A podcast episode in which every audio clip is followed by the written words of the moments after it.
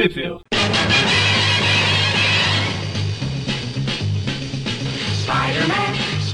Bem-vindos a mais um Thwip View Classic, eu sou o Maurício. Eu sou o Gustavo. Vai, fala! Não é que estranho, e eu sou o Everton. Pensei. O Gustavo achou que tava com o João na chamada junto pros dois ficarem se atropelando. Sim, ele tem que saber que eu sou sempre o último quando eu estou na chamada. É que normalmente eu sou o último também. E é isso, e hoje conseguimos mais uma rara ocasião em que os três estão reunidos aqui na chamada para continuar aí os Thwip View Classics, avançando nas histórias do Homem-Aranha cronologicamente. E hoje vamos comentar as revistas Espetacular Spider-Man 207 a 208 e a Thunderstrike das edições número 4 e número 6. Eu só queria comentar. Ah, número 6, né? Não, também. A 5 tá no meio. E as Spectacular tem a 206 ali também no meio. Eu só queria comentar que, embora o título Marvel Team-Up já tenha falecido nessa época, esse programa é praticamente um programa Marvel Team-Up, porque são duas histórias do Homem-Aranha se aliando a outros heróis. Só corrigindo, eu acho que a Espetacular 206 já foi comentada, não? Ah, sim, a 206 foi comentada. Eu sei lá, eu tô com a cabeça bagunçada hoje. Na verdade, a historinha do final dessa edição 207 também já foi comentada antes. São os energéticos.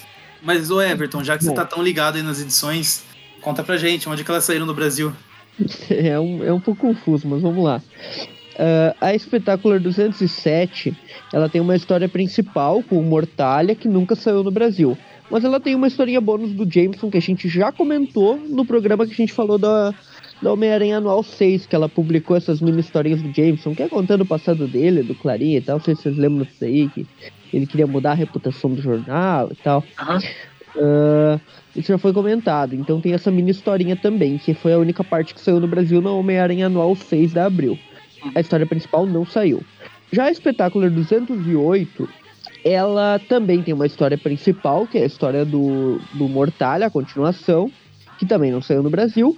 Porém, um trechinho dela foi lançado como um prólogo na Teia do Aranha 85 de abril, de novembro de 96. Esse prólogo aí é só para mostrar a mudança de casa do Peter e tal. Então, eles viram que não poderiam ter pulado toda a edição e colocaram esse trecho aí para, pelo menos, dar um contexto na coisa, né? Já as Thunderstrike 6, 7, 8, 4, 5, 6 não saíram em lugar nenhum, né? O Trovejante não teve o título dele publicado no Brasil. Pra complementar a vibe... Deve ter feito uma falta. Pra complementar a vibe Marvel Team-Up desse programa, são todas as edições que não saíram no Brasil, praticamente. E só comentando ali que eu acho que eu esqueci de falar quando eu comentei as edições americanas... praticamente todas elas foram publicadas ali entre dezembro de 93 até janeiro de 94. Exceto a primeira edição que a gente vai comentar aí do Thunderstrike, a número 4, que é de novembro de 93. Grande ano. Podemos seguir. A gente vai começar justamente pela Espetacular número 207. Ela tem uma capa bem interessante, né? Parece que é do Sal Buscema. E fazia muito tempo que o Mortalha não aparecia, né? Eu acho que ele tinha enfrentado o Aranha uma team-up e depois nunca mais. Exato, ele comenta isso nessa edição. Então a história ela se chama Crimson, é tipo escarlate, né? Carmesim, grito escarlate. Crimson é carmesim, é isso? É carmesim mesmo, a cor carmesim. E Screaming é tipo... grito. Grito, né? Estranho. E ela é do Steven Grant, com o desenho do Sal Buscema e o... O melhor. Fazendo o papel do Mônio, né? Porque o melhor pra mim é o John Romita. E ele faz a arte final. Ele faz a arte final dele mesmo, né? E a história começa com o Aranha se balançando pela cidade, olha só. E a gente vê que ele tava cantando a abertura do Spider-Man. A gente pega ele cantando o finalzinho ali do grito. Yeah! Uau! Ele passa pela mansão do Doutor Estranho e tá tudo quebrado, né? A Wanda deve ter passado por aí. Pra quem não entendeu, vai assistir o filme do Doutor Estranho. Estamos gravando numa semana aí próxima ao lançamento do Doutor Estranho. Na verdade, próxima já saiu algumas semanas. Não, já passou, mas assim, próxima acho que estreou o quê? Semana passada, eu acho? no dia que a gente saiu. Doutor Estranho 2, né? Pra quem não sabe, o Doutor Estranho já saiu faz alguns anos. E enfim, o Aranha fica ali se perguntando o que aconteceu, né? Quebrou tudo ali e tal. Pra saber o que aconteceu, vá ver lá o Cerco das Sombras. E provavelmente também nunca foi publicado no Brasil, então... Não vai ver não. Vai ver Multiverso da Loucura, que é legal. Bem dirigido. Muito bem dirigido, inclusive. Pior que eu tô pensando em assistir esse filme amanhã mesmo. Cara, é bem legal, eu gostei bastante. Uhum. Enfim, né, o Homem-Aranha decide não dar a mínima. É, quem disse que isso é problema meu tio já morreu, não tem mais ninguém pra morrer. Tem mais coisas pra fazer e vai embora. E um cara aproveita pra tirar uma foto dele ali, né, um aleatório ali na rua. Aham. Só que nesse momento alguém meio que passa assim, correndo pela frente dele, né? E aparece ali o Mortalha. Aham. Uhum. O cara, ele já tá um susto, né, com o Mortalha. Esse sujeito aparecendo do nada, tudo de preto, muito bem encarado, né? Eu não vou culpar esse sujeito, ele por ser correndo. Aí o Mortalha, ele já olha o Aranha passando lá.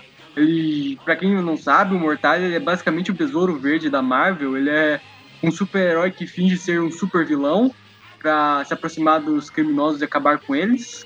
E ele tá comentando lá que, se for como da última vez que eles se encontraram, eles vão ter que acabar se enfrentando, porque ele ainda tem que fazer um papel de vilão, né? Eu confesso que eu nunca entendi essa aranha no capuz dele. É, uma meia-aranha, né? Eu também não entendo. É uma meia-aranha. É uma aranha. O que seria? Ou é a cabeça do Galactus, tipo uma sombra da cabeça do Galactus, sei ser. Lá. Pode ser também. É um símbolo bizarro. Ou é um besourinho, e as duas primeiras cisques é tipo aquelas mandíbulas dele, daí começa a perna. Só que é um besouro grande, não coube todas as pernas. Enfim, as possibilidades são infinitas. E ele fica ali comemorando, né? Ah, ainda bem que o Aranha saiu, que ele não vai ficar no meu caminho nisso daqui e tal. Ele só reagiu à minha presença, mas ele já foi embora, ele não me percebeu. E ele fica pensando ali no encontro anterior deles, que foi lá na Marvel Team-Up 84, que faz, sei lá, 300 mil anos aí que foi publicado, acho que pelo menos uns 10 anos dessa época aqui. Acho que não chega a ser 20, mas com certeza foram mais de 10. Não chega a ser 20, ela é antes das Guerras Secretas, né, que ele não tava com uniforme negro ainda. É. Não, acho lá que foi na época do Roger Stern, né. O bobear foi nos anos 70 ainda, isso. Finalzinho dos anos 70. Quem tava no Team-Up, acho que ainda era o Claremont e tal. Então faz um bom tempo. Acho que foi então periga ainda ser uma team-up legal, se era o Claremont, que a fase dele com o Bunny na team-up foi maneira. Sim, é bem no início, né? Eu acho que a dele ali no 84... Bom, não sei, não lembro se ainda era ele, mas talvez seja. Detalhe que o Mortalha, ele também lembra que o cinto da aranha não funciona com ele, porque o cinto da aranha não funciona com ameaças vindo de outras dimensões. E no caso, o poder dele é meio que... parece que é tipo os poderes do manto mesmo, manipulação das sombras, da dimensão das sombras. Ele entra nela, sai dela, e o Sindicato não funciona. Ele e o manto são muito parecidos, né, em tudo, assim, uniforme, tudo. Sim. Bom, e daí o Aranha, ele decide dar umas voltas, né? Uhum. Como é Novo Horizonte, ele acaba passando justamente pelo apartamento do Jameson, né? Exato, daí tá a Marla lá, meio preocupada. É, o Jameson agora, como a gente viu naquela historinha da Espetacular curtinha dele, o Jameson agora ele voltou de vez pro Clarim Diário, agora como editor-chefe, algo parecido, pra botar o Clarim nos trilhos, né? E o jornal tava descredibilizado. É, aí a Marla tá meio preocupada e tá o John aí consolando ela, né? John? Não, o John. O John Jameson, filho dele. Também conhecido como Homem-Lobo, também conhecido como, vejam, o podcast do Homem-Lobo que lançamos semana passada. Exato, nessa edição, inclusive, ele tá com o cabelo castanho. Sim. Um visual bem parecido do Peter, inclusive. Aham. Uhum. Eu só não sei, mano, ele é meio confuso. É. Mas, enfim, a Mara, ela tá se envolvendo em muita bobagem, muita coisa à toa. E ela teve aquela da Guerra dos Homens-Areias, que eu não lembro exatamente quem foi que gravou aquele programa comigo, acho que foi o Maurício. A gente até regravou ele. Sim. Que era da Duna com o Homem-Areia. E daí tinha o Homem-Argila lá. Enfim, é uma loucura total. Ela acabou se envolvendo naqueles problemas. Enfim, né? E daí corta essa ceninha aí da Marla refletindo sobre a vida. E a gente tem o Peter chegando, né? No hospital ali. Pra ver como é que tá o amigo dele, né? Amigo Flash, entre aspas, vamos ver essa coisa de amigo daqui a pouco. É, ele encontra... Teve aquela treta do Lápide, a gente já comentou, acho que faz um tempo, né? Que foi aquele lance do Lápide querer entrar pras gangues, ele ter batido ali no Flash, no meio do caminho, a Gata Negra tentou ajudar o Peter, enfim, o Lápide acabou sendo derrotado, né? Ele até conseguiu a máscara, se eu não me engano, do Aranha e tal. É, foi... o Lápide tinha acabado de ganhar superpoderes e decidiu que ele queria ser agora o rei do crime, né? Aí ele acabou enfrentando o Homem-Aranha e levando uma surra. Na segunda, porque o Homem-Aranha é assim, na primeira vez ele leva uma surra e na segunda ele que te dá a surra. É. Primeiro ele mede a força do inimigo pra saber com que força ele vai poder contra-atacar. É, pra quem não lembra, é aquela edição ridícula. Aquela edição é boa, mas que o Aranha usa aquela máscara ridícula da Gata Negra pra... É. Pra se cobrir, ele fica meio idiota aquela máscara dela no Peter. Mas enfim, fala... vai lá ver o Flash no hospital, né? E daí, falando em Gata Negra, tá aí ela também visitando o Flash. É. E daí tá, né? O Peter começa a conversar com ela. Ela dá com ele, né? Com o Flash, porque ela dá um tempo pra eles falarem e vaza dali, né? E aí o Flash pergunta, o que tem entre vocês aí que ela sempre fica fria quando você fica perto, tem alguma coisa que vocês brigaram, enfim, o que tá rolando aí, né? É, o Peter acabou falando nada, ele tenta falar... O Peter dá aquela desconversada, não, nada a ver, não sei o que pode ser. É, aí ele tenta chegar com um papo, né, de que é o Flash amigo dele lá, e o Flash acaba meio que mandando a real, né? Pro Flash, o Peter, ele é só um conhecido, tipo... O Flash, ele era amigo do Harry, o Peter também era amigo do Harry, mas pro Flash, ele e o Peter, eles nunca foram amigos de verdade. Era, tipo... Não faz muito sentido, né? É. Porque, tipo, o que o Steven Grant tinha na cabeça? O Flash, ele foi padrinho de casamento do Peter, ele literalmente teve umas historinhas, mini historinhas dele conversando com o Peter sobre a amizade deles, então é muito estranho esse papo aí, né? É, acho que o Rotriz deu uma viajada também. Aham. Uhum. Eu acho que ele meio que... Ele saiu meio vinha sido mostrado antes ali na fase do Michelin, principalmente. Mostrava que os dois estavam bem próximos. Poxa, o Peter morou com o Flash lá há um tempo, sabe? E direto o Flash e a Felícia saíam junto com o Peter e a Mary Jane. Então, tipo, não tem muito fundamento essa coisa. Ah, é por causa do Harry. Porque não tem nada a ver com o Harry. Tanto que teve uma boa época aí que o Peter tava mais próximo do Flash do que do próprio Harry. Uhum. Mas, enfim...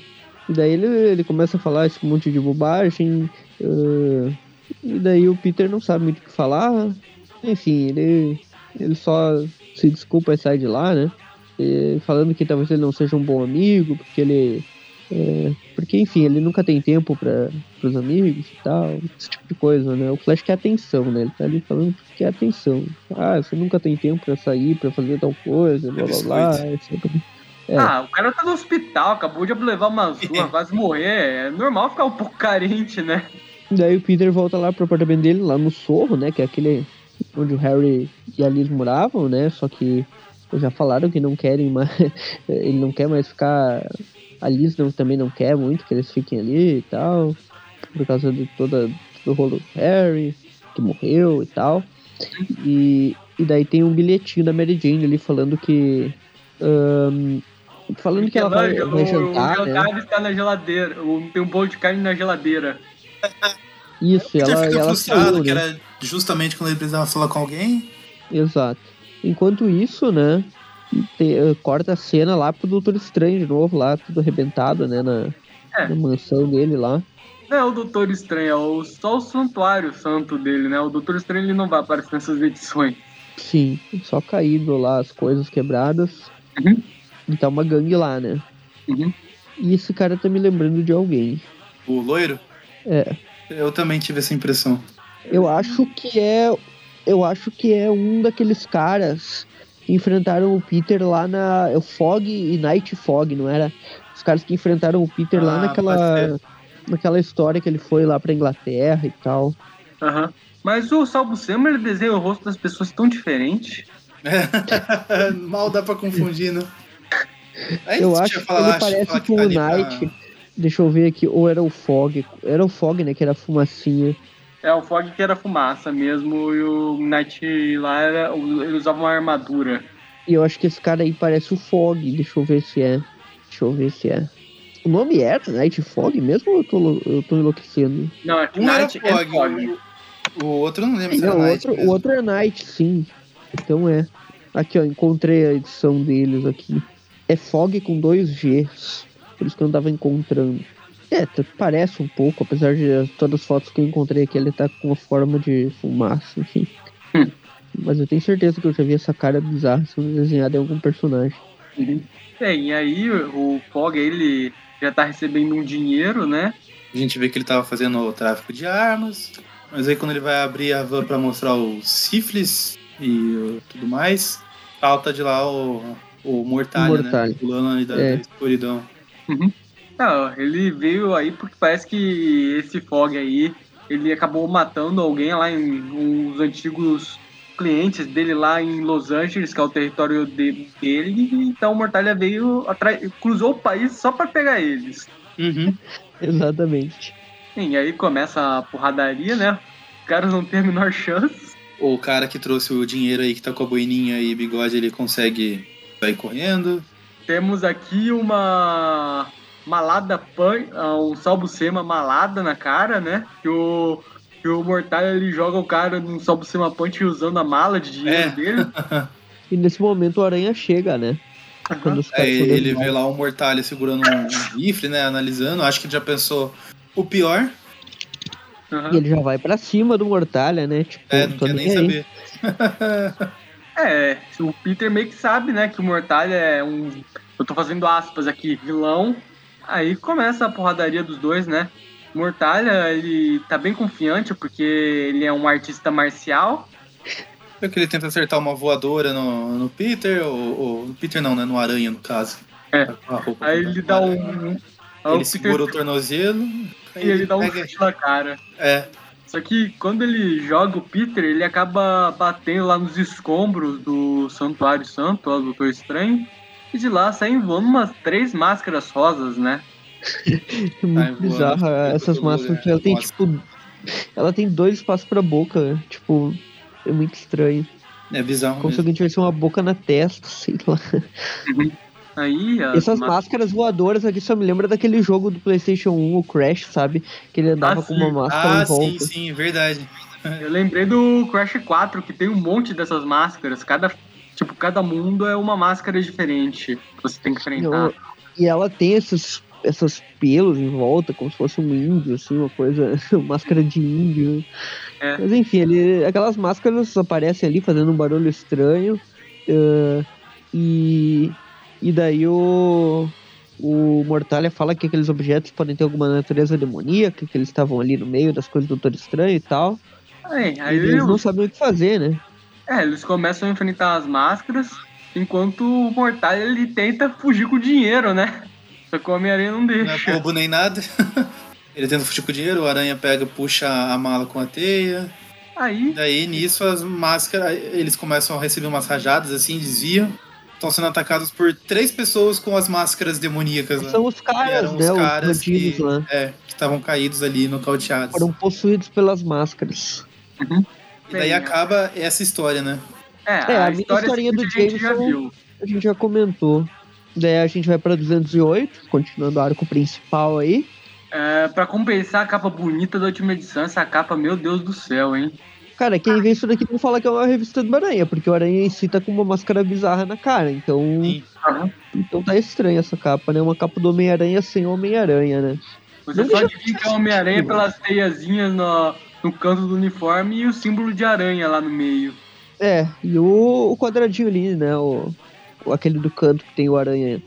Sempre tem o aranha. Box. Isso. E daí a história, ela se chama O Medo Engole a Alma, algo assim. E ela continua sendo Steven Grant com o Sal Buscema. E a história começa justamente aí com os caras da máscara possuindo os caras lá e atacando eles, né? Aí as máscaras deram pra eles os poderes do Ciclope, né? Que eles estão soltando uns saios e os dos olhos. É verdade. E é basicamente porrada, porrada, porrada. O Mortalha vai pra cima de um, o Aranha vai pra cima de outro. O Mortalha dá um soco na máscara, parece que ela é de papel, sabe? Quando ele acerta a cara do maluco ali, tipo, a máscara, ela fica toda torta. Ela é como se ela fosse bem maleável. Muito estranho. Aí o Mortalha, como um bom herói, ele fala, vou acabar com isso jogando granada. Aham. Uhum. É um bom herói, tipo justiceiro, né? Ele já tava levando a pior contra uma dessas máscaras sozinho, né? Ele explode tudo lá, o Aranha aproveita pra derrubar os outros dois ali. Ele vai no carro em chamas, né, pra ver se tá tudo bem. Ele usa o golpe do manto, literalmente, nos caras ali, né? Uhum. É. Que é a mesma coisa do golpe do manto, que é tipo jogar o cara nas trevas e desmaiar eles com isso, né? É, só que aí, do nada, enquanto o Homem-Aranha e o Mortalha, eles estão aqui brigando, né? O Peter com aquela coisa de consciência, não, coitado. E o Mortalha, que dane-se, os caras estavam tentando matar a gente. Só que do nada, começa a sair uma coisa lá da sombra do Mortalha lá. E são os dois, né? Grito, né? É. E agora eles estão em formato esquelético. Pois é, né? Parece que as máscaras, elas estão sugando toda a energia vital deles e já transformou eles em esqueletos, praticamente. Aí as máscaras, elas abandonam os cadáveres e vão atrás do Mortalha e do Homem-Aranha. Aí eles ficam fugindo e elas começam a gritar, que dá tipo uma atordoada neles, como se ela gritasse dentro da cabeça deles. Uhum. E quando o Mortalha vira, né? Ele até imobiliza uma máscara, mas a outra tá no Homem-Aranha, né? É. Aí vamos pular a cena, vamos voltar pra Marla. Exatamente. E ela tá lá conversando, discutindo com o Jameson, provavelmente, né? É, o Jameson tá full workaholic agora, né? Ele tá dando a mínima pra ela, só tá ocupado com Clarim. Exato. E ela tá ali brava, né? É, não tá brava, não sou idiota. Tá chorando de solidão aí, né? Que o marido não bota pra casa. Pra quem não sabe, né, o Jameson, ele já tem um quartinho dele do Clarim Diário, né, então ele realmente não precisa voltar pra casa se ele não quiser voltar.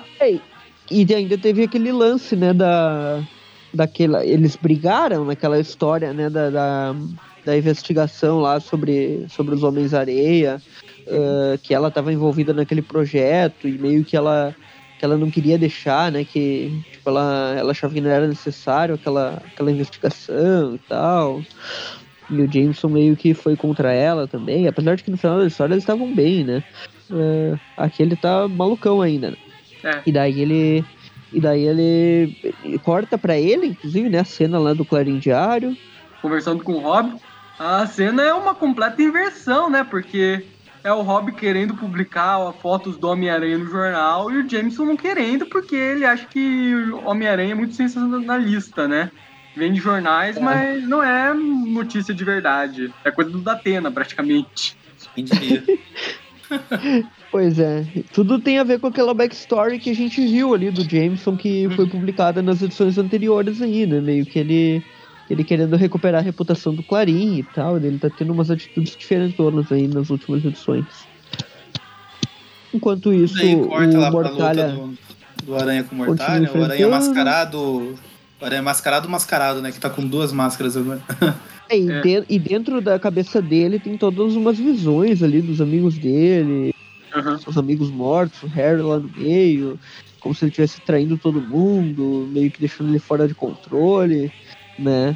E é um lugar bem bizarro, assim, né? Que ele tá tipo, com uniforme meio que tipo, pendurado ali, enfim, umas coisas meio bizarras, né? Eu só queria comentar que se o Homem-Aranha fosse agora capturado pelo Scooby-Doo, eles teriam que tirar a máscara dele duas vezes, né? Então era ele o tempo todo. E daí ele tá lá dentro discutindo com a máscara, meio que uma luta mental ali pra se livrar daquele domínio da máscara. Enquanto isso, o Mortalha tá procurando algum jeito, né, de vencer ele. Daí ele entra lá na sombra pra tentar atracar ele, só que ele acaba tomando porrada, né? É. Só que, por sorte, o Homem-Aranha, ele consegue vencer, né, a máscara sozinho. Isso, ele tira ela, só que daí tem as outras duas ali em volta, né? Uhum. E ele desmaiou o coisa ali, o Mortalha, né? Então ele tá no meio da sombra lá, com aquelas máscaras, e não sabe muito bem o que fazer ainda. Elas se concentram ao redor dele. Os poderes começam a enfraquecer, né? Porque como o Mortalha tá desmaiado, a sombra meio que se dissipa. E ele vai capturando as máscaras com a teia ali, dá uma mascaradada em outra máscara, né? Tipo, pega uma máscara e bate com a outra máscara. Pega a máscara, filha da puta, e acerta outra máscara, filha da puta. Pois é. Exato. Aí, ele meio que decide atrair as máscaras com a máscara que ele já tem na mão, né? Ele começa a correr pra cidade. Só que ele venceu, né? Construção. Foi a máscara que ele venceu, que é a que não tá viva, entre aspas, ainda. Uhum. Como é que o Doutor Estranho deixou esses bagulho atirado lá, tipo, sem... Tipo, correndo o risco deles voltarem à vida a qualquer momento, né? Cara, eu acho que isso seria explicado se a gente tivesse lido aquele Cerco das Sombras, que é o evento que o Doutor Estranho está envolvido. É, talvez. É, ou a presença do Mortalha lá, por ser de outra dimensão, meio que ativou o bagulho lá, né? Sei lá. E daí ele vai lá e decide vencer elas, tipo, dando outra mascarada nas outras duas máscaras ao mesmo tempo, né? E com todas elas caídas lá, ele ativa uma... Ele vai numa construção, né? E aqueles tanques, aqueles caminhão que tem tipo um tono, uma... Como é que chama esse bagulho? Cimento. É, mas é tipo aquele que tem aquele troço giratório. É, mas eu não sei se é isso. Aquele troço giratório, sabe, atrás do caminhão. Não é a betoneira que chama? Talvez seja. Enfim, na minha cabeça, a betoneira era o menor aquele, sabe? Era tipo... era aquele... A betoneira... É, uma betoneira, mas a betoneira seria aquela que fica no chão mesmo, sabe? Aquela pequena. Não, mas o caminhão acho que chama também, caminhão betoneira. Pode ser. É, acho que é. Procurei aqui, é isso mesmo. Realmente é uma betoneira em tamanho enorme. Eu não sabia que era o mesmo nome, mas enfim, é a mesma coisa, né? Aí o Homem-Aranha, ele faz com essas máscaras o mesmo que ele fez com o simbionte do Espetacular Spider-Man, né? E o mesmo que ele fez com o Fanático, ninguém pode deter o Fanático. Não, o Fanático ele atraiu lá pro lugar que já tinha cimento. Aqui ele tá jogando cimento em cima delas mesmo. Ah, sim, é. Mas vence com o cimento. Sim. E daí, elas, enfim, ele... Elas viram uma pequena escultura, né, de concreto. O detalhe que as máscaras, elas diminuíram bastante dentro do cimento, né? Porque o Homem-Aranha pega as três na mão, assim, como se fosse pequenininha. É. Exato. Tipo aqueles ele tecidos fala, quando fica molhado, encolhe. É. Ele fala, né, que diminuiu e tal, e que ele não sabe como a mágica funciona.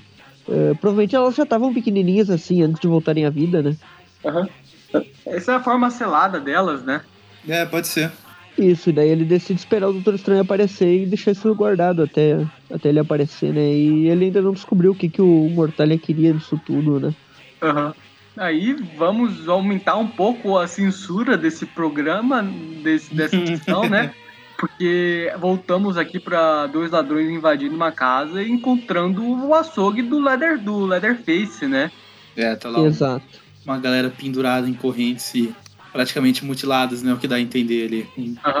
Aham. Próximo arco é o Foreign Wars. Eu acho que vai ser o último arco que a gente vai ver no Thwip View Classics com o estrangeiro. Provavelmente sim, eu não lembro se tinha saído no Brasil ou não. Não se preocupem, vocês ainda podem ver histórias com estrangeiro lá no Thwip View. Ele voltou depois de vários anos. Mas não saiu, né, no Brasil, acho, essa última do estrangeiro aí. Não, já saíram sim. Faz um tempo já. Não, eu digo essa Foreign Wars aí. Eu não lembro dela. Mas eu acho que não, eles devem ter pulado também. Ah, tá. Bom, e daí a gente tem uma mini historinha aí, que essa sim saiu no Brasil, né? Teia do Aranha 85, ela saiu como um prólogo. E essa daqui eu tô acompanhando aqui na versão da Abril, né? Elas são só algumas páginas. Uhum. E a continuaçãozinha aí, né? O Peter e a Mary Jane se mudando, né? Pra um novo apartamento, já que lá no Sorro eles tiveram que sair, né? Tinha aquele lance que eles foram meio que expulsos de lá, que não ia dar certo. O Alilo lá, lembrando toda hora do Harry, os problemas que eles tiveram lá quando o Harry tava vivo. Eles decidem se mudar aí, né? Pra esse apartamento aí. Aí tá os pais do Peter lá e a Tia May, né, fazendo a mudança. E quando eu digo isso, eu digo o Peter e o pai do Peter fazendo toda a mudança, enquanto a Mary Jane, a mãe do Peter e a Tia May estão tomando café na cozinha. Sim, daí eles perguntam, aliás, vocês querem ajuda na decoração e coisa e tal? E daí o Peter, não. E daí o pai dele fala, não, mas assim, não se preocupa, a gente tem energia de sobra, como se a gente fosse um androide e tal, a gente tem força... É energia infinita, né? Energia infinita, não sei o que. Daí, mas enfim, o Peter só quer que eles vazem dali de uma vez, né? Eles vão embora. Eu te amei também. Uhum. E o Peter e a Mary Jane ficam lá, né? Na casa nova deles lá. Que é bem grande também. Tipo, parece grande, mas é que tudo parece grande quando não tá mobiliado ainda, né? Então depois que coloca a mobília parece pequeno. Então. Então não sei. Aí tá. Eles passeando pela casa nova, né? Ah, o do segundo andar tem aqueles carpetes felputos, né? Exato. E lembrando que o desenho aqui é do Malcolm Jones III, né? Apesar do Steven Grant estar no roteiro, troca o desenho, então sai o Sal Buscema. E eu notei, assim que eu vi a Mary Jane, que não é aquela Mary Jane feia do Sal Buscema, uma Mary Jane mais bonitinha, né? Aham. Uhum. Não, esse é um traço, assim, não é tão cartunesco, por assim dizer, como o do Sal Buscema. Ele é, tipo, mais realista, mais, tipo, sei lá, os traços que você vê em revistas da Vertigo dessa época. É um traço legal. E daí legal. Destoa um pouco do que a gente tá acostumado a ver no Aranha, mas... É bem interessante. Tem mais detalhes, né? É. E daí ela entra lá no sol e tal. Pra tranquilizar o Peter, ela mostra, você tem acesso aqui quando precisar chegar de Homem-Aranha, aqui no sótão. E a Claraboia. É mais seguro você chegar pelo sótão do que chegar na Claraboia, que dá acesso pro apartamento direto. Uhum. E, cara, esse sótão aí é gigantesco. O Peter, ele tá frisado porque fala que é um laboratório aí. A gente já sabe que é o sótão onde o Peter vai guardar as fitas que ele grava pra Gwen todo dia dos namorados. Ele tá feliz porque vai ter muito espaço sobrando pras várias fitas que ele vai gravar, né? Não vai ter mais o constrangimento de gravar no sofá com a Mary Jane do lado, né? Falando, então, Gwen, que saudade. E daí, tipo, eles se beijam e vai ficar tudo bem, né? Nem sabe o que vai acontecer nas próximas edições, tem a fase mais... fudida da vida do Peter de casa. Mais confusa da vida dele, né? Pois é. Então agora a gente vai pra Thunderstrike, também conhecido como Trovejante, também conhecido como Thor melhorado dos anos 90. Eu tenho minhas dúvidas quanto a esse melhorado. É melhorado. O Trovejante, ele voltou a aparecer em alguma revista recente? Porque eu não lembro. Eu acho que não. Coitado, foi esquecido. Pois é, e que o pessoal meio que gosta de ignorar as coisas dos anos 90, não interessam as que sejam boas ou ruins, eles simplesmente não querem lembrar delas.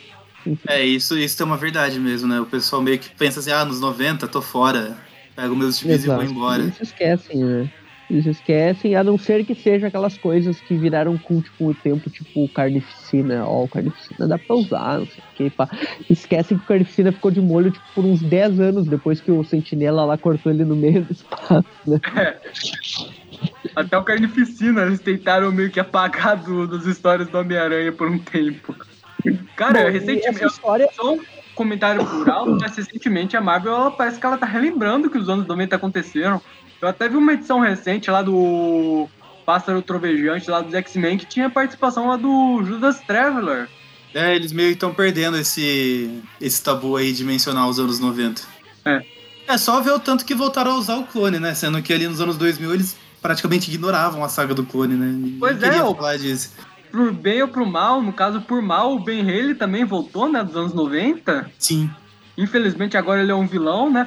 Transformaram ele um super vilão pela terceira vez. E, enfim, daí antes da gente ir pra história da Thunderstrike 4, vale comentar uma curiosidade pro pessoal que se pergunta se o Venom fazia tanto sucesso assim nos anos 90.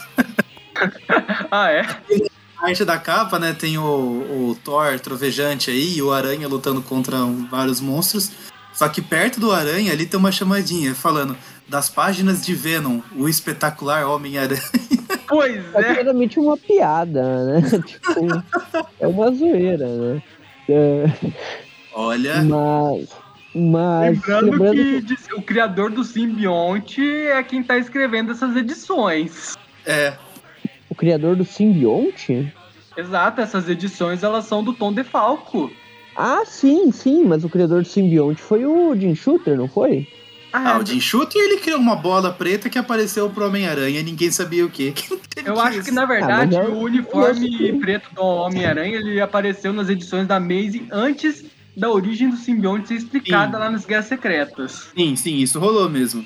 Então, isso tecnicamente... É verdade, porque, tipo, tem razão... Então, é que estranho, né? Porque cronologicamente eu saiu antes, a Guerra Secreta já estava feita, eles já sabiam que ele ia usar o uniforme negro, mas ela apareceu... Tá, é bizarro, né? Não tem muito como discutir isso, né? É magia, Everton, não precisa explicar. É coisa de editorial, se soubéssemos, provavelmente ficaríamos enojados. Pois é, provavelmente quem criou, na verdade, foi um fã, né? O que é a verdade que... Ah, é verdade. O uniforme negro foi criado por um fã que vendeu a ideia por 10 reais. Vendeu a ideia pra Marvel, né? Então é meio estranho dar os créditos pra quem comprou a ideia. Tipo, não, eu comprei o fato de que eu criei o... Tipo, é que nem eu, sei lá, ser um milionário maluco aí. Ah, não, eu quero comprar os direitos do Thor e a partir de agora eu comprei a criação do Thor. Então a partir de agora quem é conhecido como o criador do Thor sou eu, entendeu? Não faz muito sentido. O criador é o fã aquele, a gente tinha que saber o nome dele. Quem criou de fato foi ele, não porque vendeu os direitos. Mas enfim, o Trovejante, pra quem não sabe, ele é o Eric Masterson, né? Que é outro cara aí, que foi o cara que encontrou o Mjolnir por um tempo, ficou como Thor da Marvel. Grandes sagas da Marvel ali dos anos 90 era ele, o Thor, né? A gente comentou já do Desafio Infinito que era ele. E ele era aquele Thor barbudo, né? Com elmo diferente. Era que já tinha 90, né? E, meu Deus do céu, acabei de ver. E ele foi fizeram com o Thunderstrike aqui na Marvel Week, eu tô horrorizado. E o Thor, esse Thor da Eric Masterson durou um tempo nos anos 90, até que ele deu lugar de novo ao Thor tradicional, mas ele continuou como herói, né? Dessa vez com outro martelo aí, né? Um martelo menorzinho ali, que não é o Mjolnir, né? Mas que é um martelo que transforma ele em uma versão do Thor, que tem o mesmo uniforme, só não tem a capa, né? Ele usa um casaco ali por cima, tipo uma jaquetinha daquela. Jaquetinha. Mas o visual dele lembra bastante o Thor Ultimate, né? Que é aquele Thor sem a capa, mas que tem essa roupa azul aí por baixo também, né? Ele lembra muito, assim, o Thor Ultimate. Eu olho pra ele, eu vejo o Thor Ultimate no meio, sabe? E ele faz parte aí dos Vingadores, né? Ele tá sempre envolvido aí nas coisas da Marvel e ele ganhou um título próprio e... Todo mundo sabe, como a gente comentou poucos programas atrás, que sempre que um novo herói tem título próprio, o Homem-Aranha tem que salvar o título dele por um tempo. Tem que ir lá, levantar a moral do título. Cara, eu tô... edições, né, do Aranha número 3, número 4, já tem o Aranha, né? Tipo, quantos heróis que... Cara, eu só queria comentar que eu tô vendo aqui na wiki do Thunderstrike, até que fiquei com pena do que fizeram com o personagem. Mataram ele nos anos 90 e, tipo, ressuscitaram ele 2 vezes como um zumbi. Nossa. É, eles realmente fazem isso com personagens que não tem apego grande do público, eles sempre fazem essas coisas, né? É, tanto que tá aí Gwen Stacy sendo cotado pra ressuscitar de novo aí na nova sempre capa do Romitinha. Pois é. Sempre que tem um personagem que não tem grande apoio do público, eles fazem isso. Tipo, qual Robin que eles mataram? O Robin que era o menos popular, né? Que era o segundo Robin. O lá. Everton ofendendo todos os fãs da Gwen Stacy agora. Eu acabei de falar que ela tá voltando... É, sempre fazia isso com um personagem que não tem apelo. A Gwen foi a exceção, porque tipo, a Gwen fez o sucesso e daí mataram, né? Não fuja, Everton. Cara, confiamos. Eu vou defender o Everton. Antes da Gwen Stacy morrer, ela não era lá muito popular entre os fãs também. Justo. Mas foi engraçado. Ela até era, né? Só que tanto por isso que gerou revolta, né? Gente que ameaçou parar de ler, papapá.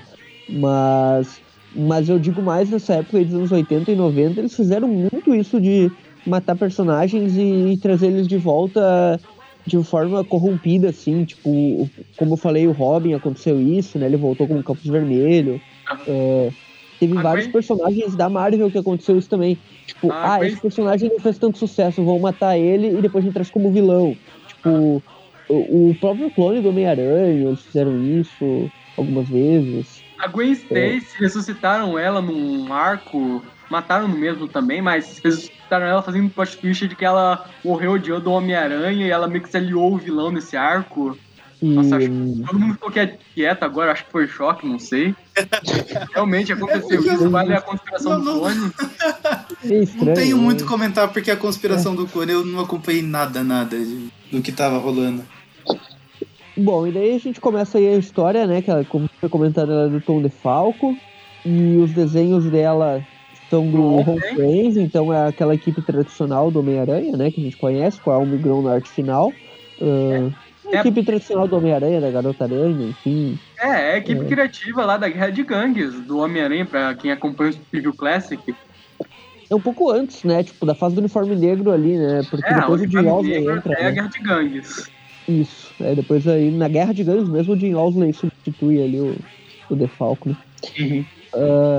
Enfim, e daí a história começa justamente com um treino aí, né, do Trovejante com o Capitão América, e... O Trovejante tá levando a pior, né, no treino mesmo, ele tem os poderes de um deus, né? E o Capitão América só sendo um super-humano, né? Um humano normal, levemente melhorado. Eu acho que ele não tá indo com tudo pra cima do capitão, né? Sei lá, pela cara dele aqui, quando ele caiu no chão, ele tá com o cara de que tá indo com vontade. Que estranho, né, cara?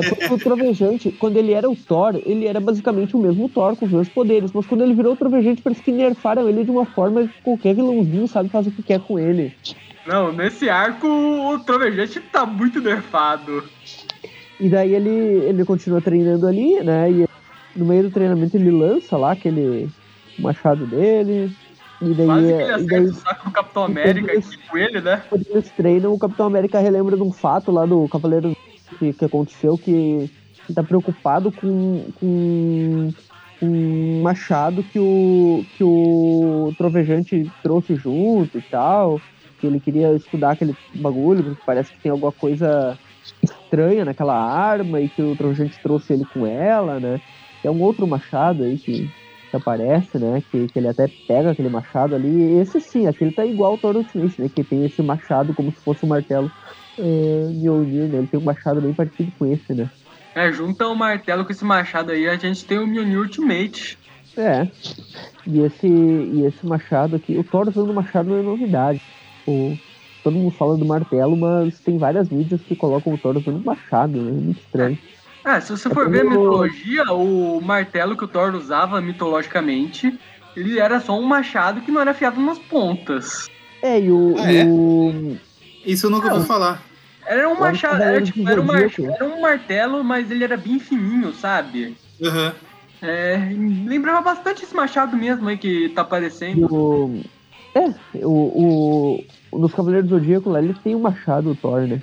É. E machado. Eram dois machados, na verdade, os dois machados Mjolnir. E daí ele começa a lutar ali com o Capitão América e meio que deixa ele agressivo, né? Essa arma, ela deixa ele meio malucão, assim, tipo, falando umas coisas meio agressivas e atacando com mais força. Provavelmente esse machado foi feito pela mesma pessoa que fez a espada do Cavaleiro Negro. E quando ele ia dar, tipo, ele ia dar uma machadada nas costas do Capitão América, tipo, com tudo, e ele se destransforma, né? É. E ele acaba caindo. Esse Trovejante, ele tem a fraqueza que o Thor tinha nos anos 60, que se ele ficasse mais de um minuto sem tocar no martelo, ele voltava a ser humano. Mas isso daí era uma fraqueza do Thor há muito tempo, não era nos anos 90, pessoal, né? Sim, até ele descobrir que ele, na verdade, ele sempre foi o Thor, né? Ele não era...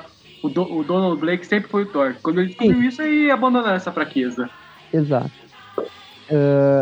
É como se o Donald Blake fosse uma encarnação do Thor mesmo, e não uma pessoa normal que virou o Thor, né? Como era a ideia original.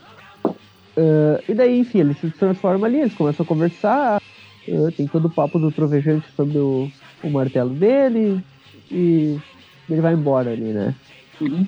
Com aquele machado nas costas, ele parece um personagem de RPG, né? Uhum. Não, ele andando com machado e jaquetinha de couro, né? Isso é muito anos 90. E daí corta a cena, tá lá, né, a esposa dele. Só pra comentar aqui, o Capitão América, ele tá meio cansado depois desse treino e tudo, mas isso aí, se você quiser saber o que tá acontecendo, vai ler o título do Capitão América, que nessa época era muito bom, se não me engano, era o Mark Gruenwald ainda que tava escrevendo o título do Capitão América. Ah, essa fase é boa mesmo. Se não me engano, o soro do super soldado do Capitão América já tá perdendo efeito agora. Essa época aí tem aquele lance do treinador enfrentando o Capitão América. Se não me engano, tem histórias... tem algumas histórias com o agente americano também. É bem legalzinho. Enfim, daí troca a cena aí, vai lá pro salão Chile, né? Eu falei que era a ex-esposa do Masterson, mas não, é outra personagem aqui, né? Uma que aparece ali, um cara tomando banho numa banheira lá, né? Naquele... Como se fosse um... É aquela jacuzzi, né? Assim, lá. Uma jacuzzi. Daí ele vai... A mulher entra lá, né? E daí, tipo... Ela entra com o cara lá e ela meio que entrega uma caixa pra ele, né? E ele abre a caixa. Ele se desintegra, né, da banheira. É. E ele chama Pandara, vem cá. É tipo como se fosse Pandora, né? Por causa daquele lance da caixa de Pandora que não pode abrir e tal. esse nome aí fica meio óbvio que o poder dela ia estar envolvido com isso, né? Uhum. Essa cena do cara desintegrando lembra aquela bomba do Duende Verde que transforma as pessoas em caveira lá. Basicamente esse é o efeito. Uhum. Parece que essa Pandara, ela meio que tá se alimentando dessa energia vital das pessoas usando essa caixa. Ela leva elas pra tomar um banho com ela, ela mata elas no meio do banho. É tipo uma sirene, né, da mitologia grega. Aham. Essa jacuzzi da Pandara é perigosa. E parece que ela já tem uma próxima vítima, porque esse que aparece é Mary Jane, né, nesse clube. Isso. Ela já fala ali que tipo, ela é uma atriz mais famosa agora, que tá na novela e tal, e que ela e o marido dela... Mas enfim, sim, a Mary Jane tá lá, né? Ela e o Peter fazem meio que parte daquele clube ali também, tipo, pela fama dela e tal. E daí ela fala pra a mulher lá, que é a manda-chuva do lugar lá, ela fala pra Pandara apresentar os lugares ali pra ela, né? Fala da Márcia, assim, daí apresentar pra Pandara, ela fala pra Pandara apresentar os lugares pra Mary Jane, né? E a Pandara já quer levar a Mary Jane pra jacuzzi. E ela fala, eu vou esperar meu marido chegar, né? Esperar meu marido chegar, não sei o que, ele tá só atrasado aqui, mas ele já vem, papapá. Eu só queria comentar que essa Pandara com a jacuzzi é tipo o J. Jonah Jameson com sofá. A diferença é que aqui eles ganham, com o Jameson eles ganham emprego, né? É. Aí enfim, né, voltamos pro Homem-Aranha, vemos agora o Homem-Aranha, né, pela primeira vez nesse título, e o coitado ele já é atropelado pelo Trovejante que não sabe nem voar direito pela cidade agora. Eu já perdi as contas quantas vezes aconteceu do Thor ou o Trovejante passarem voando assim e o Aranha pular pra cima em uma cena igualzinha a essa, sabe? Eu já vi isso 300 mil vezes no Thor. Cara, é impressionante a mira desse Trovejante, porque Nova York não é Novo Horizonte, é um espaço tão grande assim, ele consegue mirar na única pessoa que tá no ar, né? Pois é. Aí o Aranha dá uma xingada nele lá, ele pede desculpa. Uhum. É basicamente acidente de trânsito, né? O Trovejante é um motoqueiro que quase bate no carro quando tá ultrapassando. E aí ele chega ali num beco, bate com o martelo no chão pra voltar na identidade civil.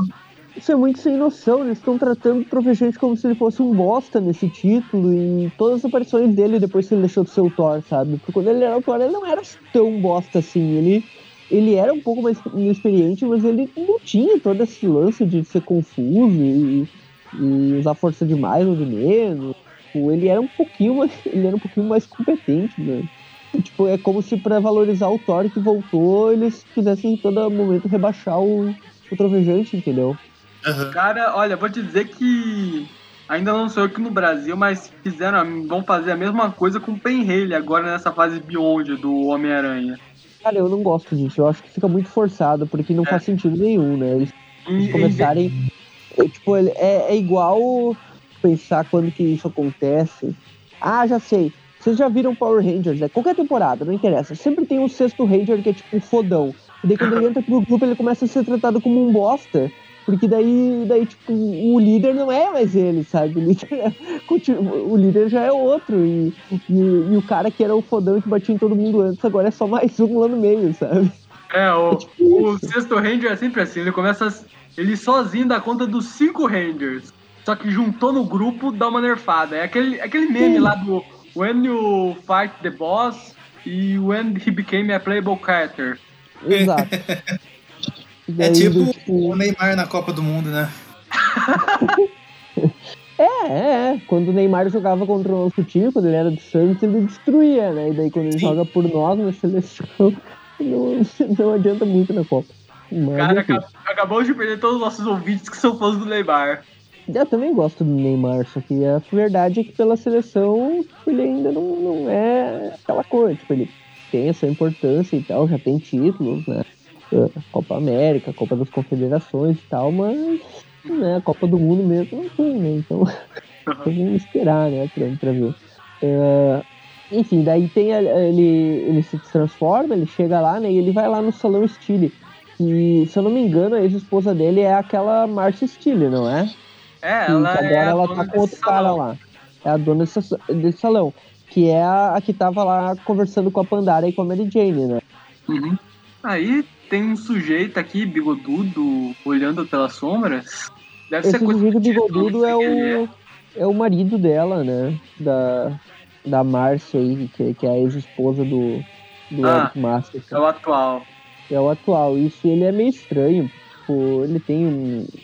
É papinho de novela aí das histórias do Trovejante que não vale a pena perder tempo. É. Daí o Aranha ele já tá chegando lá, né? Atrasado, meio que se trocando rapidão ali pra descer pra encontrar o Mary Jane. É uma cena até que é como se fosse uma cena espelho ali do Trovejante, né? Que quando ele chega lá no beco ele tá se xingando, idiota. Aí o Peter tá lá no topo do telhado também se trocando e falando pra ele mesmo, seu idiota. Ele tá se... Aí, detalhe que ele tá se trocando, ele começa a sentir o sentido da aranha dele, né, apitando. Mas voltamos aqui, tá, pro Trovejante, sendo bem recebido pela ex-mulher dele, né? Normalmente seria o contrário. E ela fala que precisa de um favor, que ela precisa do Trovejante. Ah, por isso que ela tá sendo amigável, então. Gente, vamos seguir na história rapidinho, eu só preciso dar uma ausentada aqui do programa, já volto.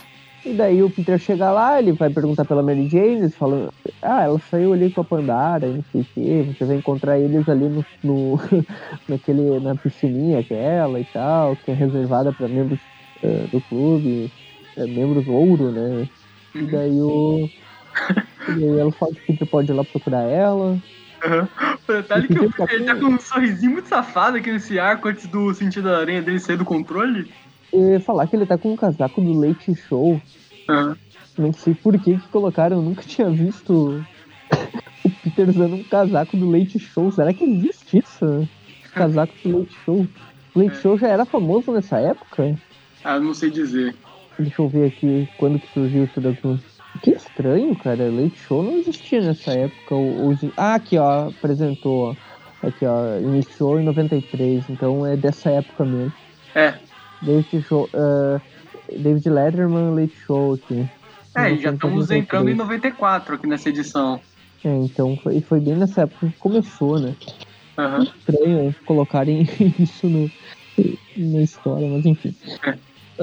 E daí o Peter ele continua andando por lá, daí o Cinturão apita e ele entra lá justamente quando Pandara ia entregar a caixa lá pra Mary Jane, né? Aham. Uhum.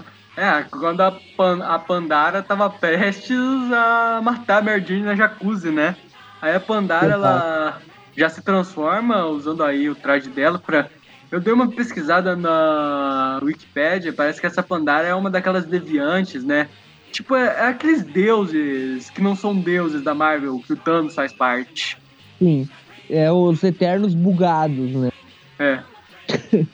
Tipo isso, né? É um eterno bugado, um eterno corrompido, né? Aham. Uhum. Aí começa a luta, né? A Pandara, ela abre a caixinha dela e começa a ser os demônios dela. E o Peter meio que começa a entrar na porrada com eles. Pois aí, a Mary Jane não tá entendendo nada. O que houve, né? Ele meio que o Cidinho de Aranha tá pitando e... Uhum. E é por isso que ele invadiu ali, né? E a Mary Jane fica sem entender. Eu só tô aqui experimentando essa bela água e tal. Voltei. Bem, aí, né? Voltamos aqui pro Thunderstrike, pro Trovejante conversando aqui com a ex dele lá, que tá querendo a ajuda dele. Até que, do nada, começa a confusão no clube, né? O Peter sem máscara, né? Se não tivesse trocentos super-humanos em Nova York... Ele provavelmente seria desmascarado nessa, né? Aí o Trovejante decide ir lá ajudar, né? O Homem-Aranha que tá enfrentando esses demônios. Isso. E daí, enquanto isso, né? O Peter tá enfrentando os demônios ali.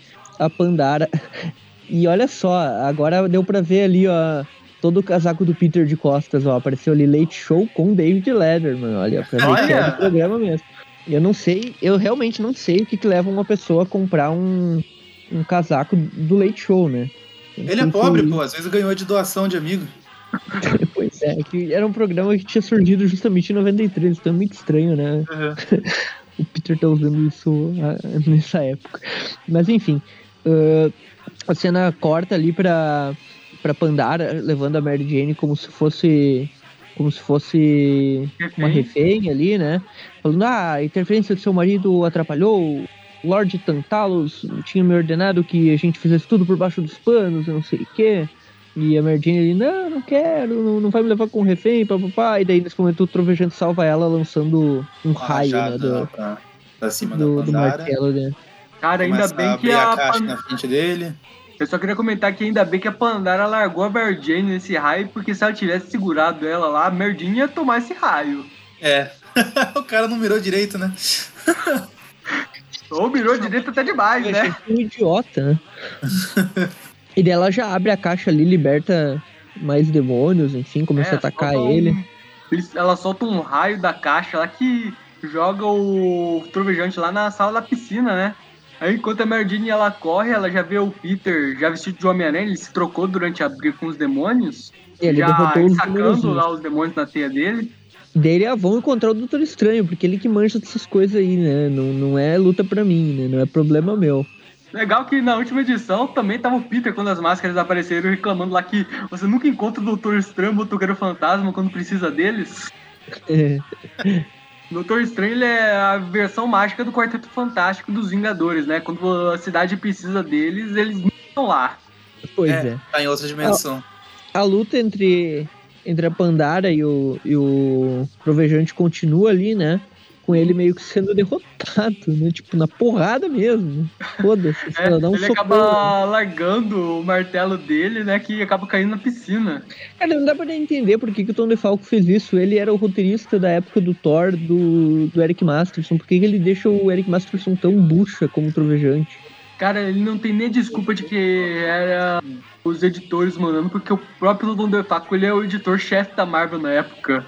Pois é, e ele chega lá, o Aranha salva ele e termina com ele se ferrando ali, né, a edição. É. A gente vai pra número 5 daí, que é a continuação e, obviamente, né, não tem o Aranha na capa dessa vez, né, eles não... eles já, tipo, meio que deram a isca, eles também não podem abusar e colocar ele em toda a capa, né, nessa daqui ele não tá, a capa é só do Trovejante, uma capa legalzinha, até bem desenhada. É, um Trovejante disfarçado, com aquelas câmeras, né, de óculos que tínhamos. Eles que parecem um Thor 2099, né, na verdade, se tu olhar assim de longe. Se bem que o Thor 2099 existe, né, e ele é... Ele é meio bizarro, né? Naquela saga da Volta dos Deuses lá, Ele usa um uniforme vermelho e... Enfim, o Thor Messias lá deles, né?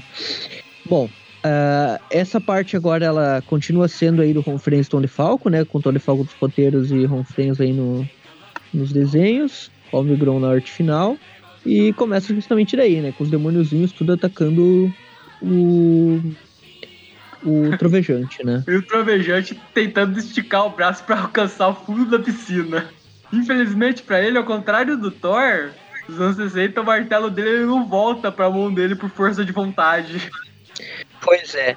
E tipo, eles continuam lutando, né? Essa luta nesse cenário desse clube. Eu não entendo se isso é um clube, tipo aqueles clubes de piscina, ou ele é um spa. Na verdade, isso daí era um salão, né? Aí é um clube, tem jacuzzi, tem piscina olímpica. É tipo esses clubes mesmo que a galera vai e tem quadra e tem um monte de coisa pra fazer, sauna. Sim, pra quem é rico. Exato. Tem alguns que são mais acessíveis aqui também, quer dizer, isso eu tô falando aqui na minha cidade, né? Tem os clubes de rico e tem os clubes que são mais acessíveis. Mas e no caso, a Mary Jane é famosa, né? Então, tipo, como ela é famosinha, ela vai. E o Peter, que é pobre, ele vai na onda, né? O Jameson, por exemplo, ele e o Norman se encontravam naquele clube de cavaleiros. Mas aquele lá era, tipo, aquele lá me passava uma vibe meio maçonaria, sabe? Sim, sim.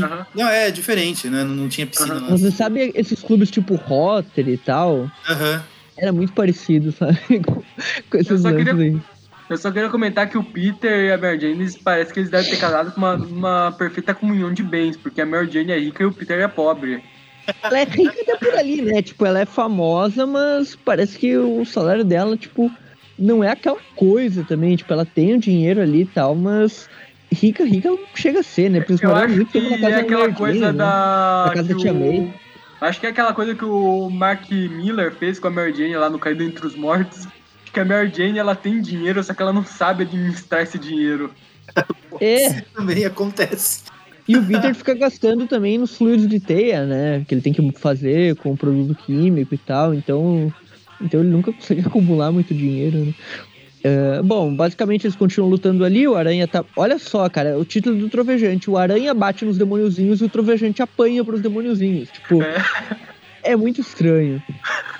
E o Aranha vai lá e salva ele de novo, obviamente. Cara, eu acho que o Tom DeFalco tava querendo voltar a escrever o Aranha e sabia como, ele tava um pedido de socorro aqui, me tirem do título e me coloquem no Homem-Aranha, sabe? Eu acho que isso mesmo... Ele tá dando todos os sinais, né? Eu acho que não, nenhuma questão editorial, né? Eu acho que deve ser os empresários da Marvel fazendo ele fazer isso, né? Tipo, nessa época eu acho que a Marvel já tinha se aberto pro mercado de ações, então o editor-chefe já não é mais o chefe da Marvel. Sim. E daí a Pandara continua atacando ali eles com raios e tal, ela usa água, o Trovejante abre a piscina ali e joga tudo pra cima, e ele fala... Como assim? Eu nunca tive uma reação violenta como essa? O que tá acontecendo? E tal, ele não tá entendendo direito. A Pandara tá caída ali com o cabelo molhado, ela fica muito bizarra. Eu só queria comentar que, embora não seja essa Pandara nesse quadro, ela parece muito desenhada pelo Sal Buscema. É. Aí as linhas de expressão aqui da boca e do nariz, né, que ele marca bastante, elas estão bem marcadas aí também. É. Aí a Pandara, ela decide ir embora, o Trovejante ajuda ela a fugir, né? Ele abre um buraco na parede pra ela ir embora. Basicamente, pois não, né? Só não me causa mais problemas, vai lá. E daí ela tira mais um demôniozinho ali da caixa, na verdade é uma fumaceira, né? Tipo... Ela falou, coffin, eu escolho você. É, cortina de fumaça, né? E daí... fica lá, tudo cheio de fumaça. Aí nisso, e ela foge. O Homem-Aranha e o Trovejante, eles acabam caindo da porrada no meio da fumaça, né? Sem se enxergar. Aí quando a fumaça sai, eles começam a se xingar pra caralho, isso, né? Só que o Thor é em Ragnarok. Bom, daí eles saem lá da cena do crime, corta pra uma cena do Tantalus ali conversando com a capanga dele, né? Que é a Pandara. E esse cara, ele parece o Etrigan. Sim, ele parece um deviante mesmo, né? Aqueles mesmo do filme dos Eternos. É, e ele, a gente vê ele ali só por uma projeção, né? Ele dando as ordens a Pandara, falando que ela não conseguiu saciar os apetites dela de forma discreta, ela acabou estragando tudo... que eles estão numa preparação para uma guerra santa e não sei o que lá, um papo de histórias do Trovejante que não vai interessar muito pra gente, né? A cena volta, a gente vê o Eric Masterson da sua forma humana, né? Ele encontra um clone da Mary Jane. É um clone mais velho e narigudo, né? É, que é a Jack Lucas, e ele tá ali, né? Começa a conversar com ela e tal. Aparece um clone da vampira dos anos 80, de repente. É. Bem mais velha, né? Aparentemente. Com aquele cabelo dela. É, a vampira é reticoneada, né, cara? A vampira, ela surgiu lá na... Ela era uma vilã da Irmandade dos Mutantes, na época do Claremont lá, e ela era desenhada pelo... Acho que era pelo John Byrne mesmo, de uma forma que ela era uma velha lá. Porque ela tinha cabelo branco, entendeu? Ela era uma velha. E daí, no momento que ela... que deixaram ela fixa como heroína e tal, do que ela passou pro lado bem, ela virou uma jovenzinha. É muito bizarro, foi do nada, assim, não teve uma explicação tipo a Psylocke, vamos pegar essa britânica aqui e transformar numa asiática ninja, que teve uma explicação, né, que ela trocou de corpo e tal. Agora a vampira não, a vampira simplesmente rejuvenesceu, né. Eu só queria comentar de novo, porque eu acho que o Magalha deve ter cortado a primeira vez que eu falei, nesse sentido do Trovejante, a gente tá fugindo de assunto muito fácil. Pois é. Foi duas páginas sem a gente fugir de assunto. Pois é. A cena corta novamente, né? Lá pra Mary Jane, dessa vez, né? Lá pra polícia, né? Que ela tá meio que dando depoimento dela, do que aconteceu lá, quem que é essa Pandara, quem não é. E era pra ser uma mulher ultra bombada que tá coletando ali as informações da Mary Jane, né? Porque o braço dela é maior, né, que o do Peter. Cara, é maior, o braço dela é maior que a própria cabeça dela. É que eu acho que é... Tudo bem, nos quadrinhos tem essas coisas de proporção anatômica, mas, tipo, com mulher não funciona assim, sabe? Tipo, ela fica musculosona, sabe? Mas Não, não olha que funciona, hein? Olha não que funciona. Cara, isso daqui olha é um uso de versão feminina. Acontece. Eu acho que já vi umas fotos de mulheres assim, tipo, fisiculturista mesmo, sabe? Exato, isso daí deve ser chega assim, cara, é muito estranho.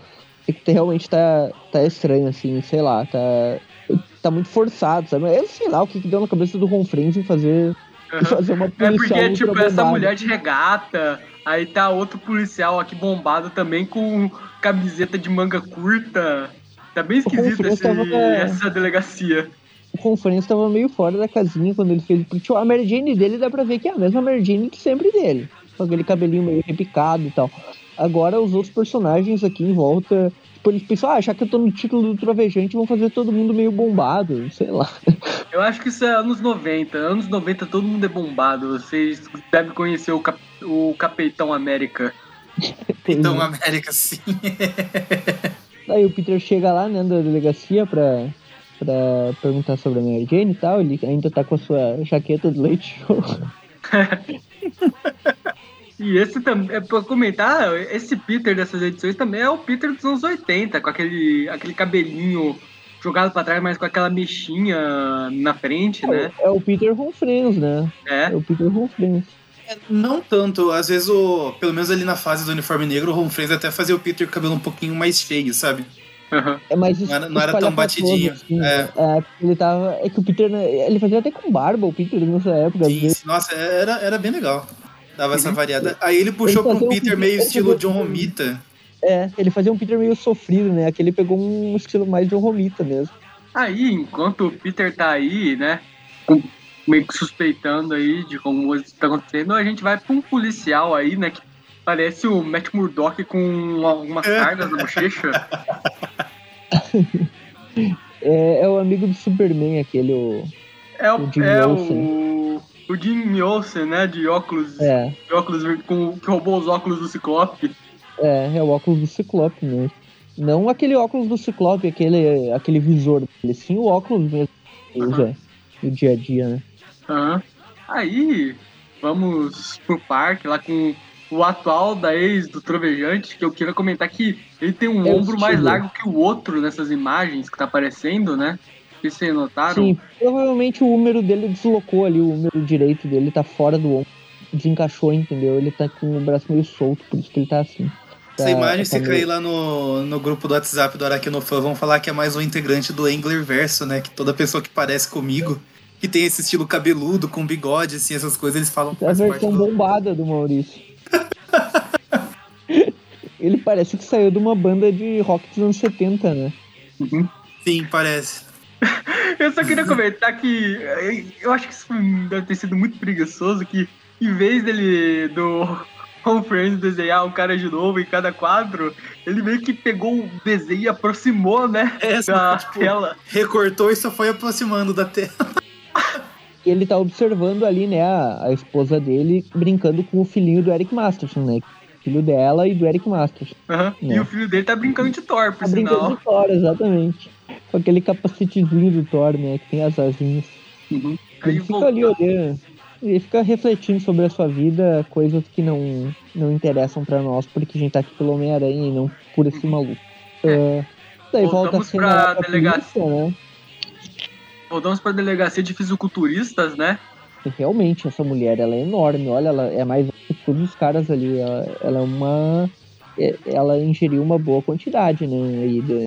Ingeriu não, né? Injetou uma boa quantidade aí de... Provavelmente ela tem a voz mais grossa que a nossa, né? Eu queria comentar que aí também tem um cadeirante que também tem as pernas bombadas. Pois vocês sabem mais, cadeirante normalmente eles não têm uma perna musculosa, é uma perna mais fininha porque eles não praticam, mas eles não fazem nenhum exercício com ela, né? Ele pode ter virado cadeirante há pouco tempo, então ainda não... Ou é só por um tempo, né? Sei lá, ele machucou o joelho, tá em recuperação, daqui umas semanas ele volta, sabe? Mas eu acho que ninguém tá puro aqui nessa delegacia não, hein? Ninguém tá puro. Todo mundo, alguma coisinha injetou ali, né? E eu acho que é por isso que a SHIELD apareceu aí, né? Pra investigar esse tráfico de bomba que tá acontecendo na delegacia. Brincadeira, eles estão aí por causa de alguma confusão aí do título, né? Aí eles vão lá tirar satisfação com aquele cara que apresentou o Miss Universo lá e tirou a coroa da outra. É igualzinho ele, ó, carequinha, bigodudo. Ele também não apareceu no episódio de A Patrulha das Crianças? Putz, eu não sei. Também tem um carequinha lá, bigodudo, que também aparece no A Patrulha das Crianças como um dos amigos do Michael Kyle. Naquele episódio que a Jay faz um retrato dele nu. Faz muito tempo que eu não vou lembrar. Não, eu assisto, até eu sei que episódio é esse, mas não é uma coisa que eu assisto com a frequência tipo Chaves, sabe? Que eu saberia dizer que episódio que é. Mas Chaves não passa mais, então. Não sei se tu vê com toda a frequência, né? Ah, eu vejo no YouTube, às vezes, tô de boa aqui, horário de almoço, sabe? No trabalho. Tá. Em vez de dormir, eu quero assistir alguma coisa, eu vou assistir Chaves. Ainda tá fora de todo mundo, né? Deu uma treta com direitos autorais e tal. Sim. Bom, daí eles levam todo mundo lá, né? Da Shield, levam o pessoal todo pra história, Mary Jane vai junto, o Peter fica só de olho, ele lança um rastreador lá. Né? Ele com o simbionte ali na parede, né? Cara, ele projeta o simbionte na parede lá. A sombra dele é aracnide. A força do Aranha é muito, tipo, ele acertou num jato em movimento, sabe? Ele lançou com muita força, não sei como. É um jato que tem uma ou duas turbinas, não dá nem pra contar a quantidade de turbinas que essa coisa de jato tem. No mínimo umas 5 que dá pra ver aqui pelo desenho. Não, são 4 na asa, são 4, 2 em cada asa e ainda tem 5. E uma central. E uma central ali, no mínimo 5. E, bom, daí o Trovejante ele também aparece, né? Já com o Trovejante. O Peter já saiu do local. Ele começa a conversar. O Trovejante vai lá, conversa com o policial Matt Murdock. Ninguém sabe qual os objetivos da Pandara, o que aconteceu, quem ela é, de onde é que ela veio. O Homem-Aranha aparece pela janela, né, pra solucionar o problema, aparentemente. Exato. É muito Novo Horizonte essa. O Homem-Aranha, ele já sabia onde eles estavam, né? Ele deve ter ouvido a conversa lá da rua, né, vindo da outra quadra, e já aproveitou, já passou lá. Aí, e daí vai lá pra um daqueles porta-aviões da Shield, né? Aham. Uhum. Aí tá o Trovejante de bandana e óculos escuros voando com aquele policial e o Homem-Aranha, né? O Trovejante da capa, né? É. Aí ele chega... É o policial aquele, né? Aham. Uhum. Legal, né? Que o Trovejante, eles chegam lá, eles decidem... Não, nós precisamos chamar a atenção do pessoal daqui, né? É o Trovejante, eles lançam um raio amarelo no céu que abre um portal lá no céu também, né? Aquelas coisas que vive acontecendo no filme da Marvel. Isso. Esse policial é aquele que se distanciou deles antes, né? Uhum. Sim, é ele mesmo. O Jimmy Olsen. É. Bom. Aí, eles realmente chamaram bastante atenção, porque eles logo são atacados pelos mandroides. E termina aí, né, a edição. E a gente foi pra parte final do arco, número 6, que a capa, dessa vez aqui, eles colocam aranha, né? Porque deve ter baixado um pouquinho as vendas no último, então vamos colocar ele de novo, né? Uhum. Ele tá ali no canto. O questionamento da capa, né? Um personagem que tem uma silhueta ali. Quem é esse Pokémon, né? É o Blackpool, que é o personagem que vai surgir aqui agora, né? Eles se entregam lá pra Shield, né? Ali nesse momento, só que daí uma mira tá mirando eles enquanto eles estão conversando ali com a Shield, né? Uhum.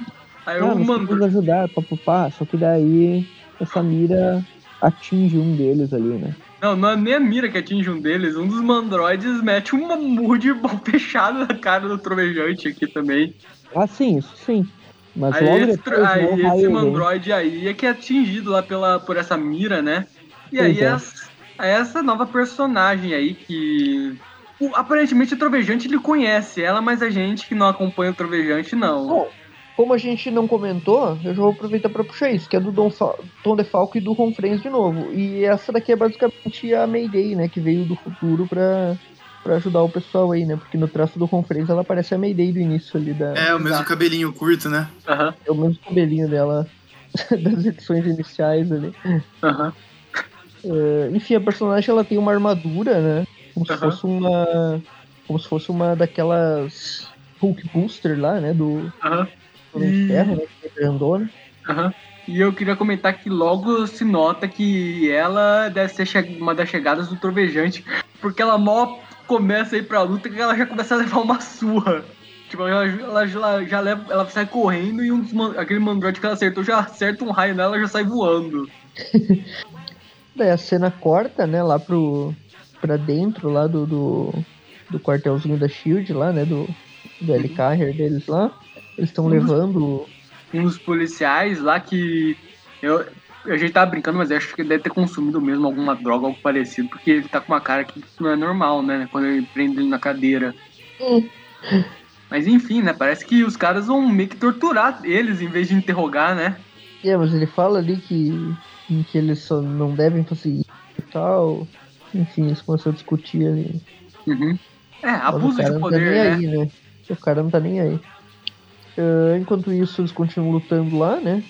O Homem-Aranha só tá observando aqueles dois malucos quebrando a cara dos mandroides. Quer dizer, uma delas tá quebrando a cara dos mandroides. O Trovejante tá tentando segurar pra não apanhar de um deles. Ele continua a porradaria pra lá e pra cá, né? Até aquele policial lá, o Jimmy Olsen, Matt Murdock, ele tá ajudando a bater nos mandroides, né? Ele tá nessa confusão com uma metralhadora, coitado. E daí a cena corta lá pra dentro, né, onde estão o pessoal que foi levado pela SHIELD pro interrogatório. Eu só queria comentar que aquela mulher, ela joga um dos mandroides pro lado, o Trovejante vai pegar ele e acaba sendo acertado. Acaba voando junto. Ah, sim. Só pro Everton ficar mais contente aí, o modo como estão tratando o Trovejante na história. O Trovejante, ele é quase um personagem saindo dos Trapalhões aqui, dos Três Patetas. Pois é, tá muito bizarro. Bom, e daí, lá dentro o pessoal começa a estranhar o comportamento da SHIELD e tal, né? E começa a brigar também, né? Os policiais lá. É, aí eles começam a porradaria lá dos policiais bombados contra os agentes da SHIELD. E aquela mulher braçuda sozinha consegue dar conta de todo mundo. Exato. Não, realmente, nesse quadro aqui ela já tá dando conta de um. Ela tá dando um murro na cara de um que já deve ter desmaiado. Pois é. Não aparece porque foi censurado ali, né, pelo balãozinho de fala. Muita violência. Aí voltamos pra briga. Eu gosto que aquele policial maluco lá que tinha sido colocado na cadeira, ele tá fazendo, tipo, dando uma rasteira no cara lá pra ele bater com a perna e cair de costas, que ele tá com uma cara muito feliz ali, o que tá dando uma rasteira. Cara, eu tava falando de Trapalhões, ele tá me lembrando qual é mesmo do Zacarias, com essa cara dele, sorrindo. Ele tá muito feliz de ter dado esse carrinho no cara aí. Ele acabou de ser torturado, né, pelos agentes da SHIELD. Enfim, aí volta lá pro Aranha lutando contra os mandroides. Salvando o policial lá, eu não sei o que o Trovejante fez, mas já tinha um mandroide caído em cima dele, ele tá tentando tirar de cima. Tipo, o mandroide desmaiou em cima dele, sei lá. E ele já vai lá conversar com a mulher lá, né? Aí, né, a porradaria tá tensa, aquela mulher tá... arranca aquele cara que era o mandroide que tava dando problema pra eles de irem dentro da armadura. E é bem bizarro, né? Ela arranca ele de lá e ela de repente... Ai, você é tão bonito! Aí aparece o Nick Fury, né, pra acabar com essa confusão, né, finalmente. E chega de palhaçada aí, né, e esse Nick Fury desenhado pelo Conferência estranho. Eu tô achando ele estranho, não sei porquê. É o maxilar dele ali, a parte da boca ali, ficou muito... Eu achei porque era porque ele tem ele tem o cabelo castanho, as entradas brancas e a barba cinza. É quase cabelo napolitano na cara dele. Não, mas eu acho que essa parte aí da boca dele, que daí desce pra mandíbula, sabe? Ficou meio sobressalente ali. É. O crânio dele tá estranho, né? É, então, é como se ele tivesse aquela boca redonda um pouco pra frente, como se fosse de macaco, sabe? Tipo chimpanzé. Parece que ele é um Neandertal, então. É, tipo isso. Meu Deus. Bom, daí enquanto isso lá dentro, né, a SHIELD foi derrotada por meia dúzia de policiais bombados. Esses policiais bombados, quando eu dei uma olhada aqui, eles são um tribo azul com uma força especial, mas ainda assim eles são policiais, né? Cara, eu seria bem honesto, se tivessem feito um título só desses policiais, eu ia ler pelo menos o primeiro arco. Tem uma série que fizeram, né? O Gustavo, chama Brooklyn Nine-Nine. Não conheço. Eles estão lá procurando sobre a Pandara, o que ela é, eles estão meio... Estão curiosos sobre esse tal de Tantalus, que é o mestre dela aí, que é os caras da SHIELD estão atrás, eles não sabem quem é. A Mary Jane pergunta o que estou fazendo aqui, né? E ela mal imagina que ela é apenas um método do Peter participar da história, tipo, a desculpa pro Peter estar ali é ela, então não teria Homem-Aranha nessa história se não fosse ela presa lá no meio do pessoal.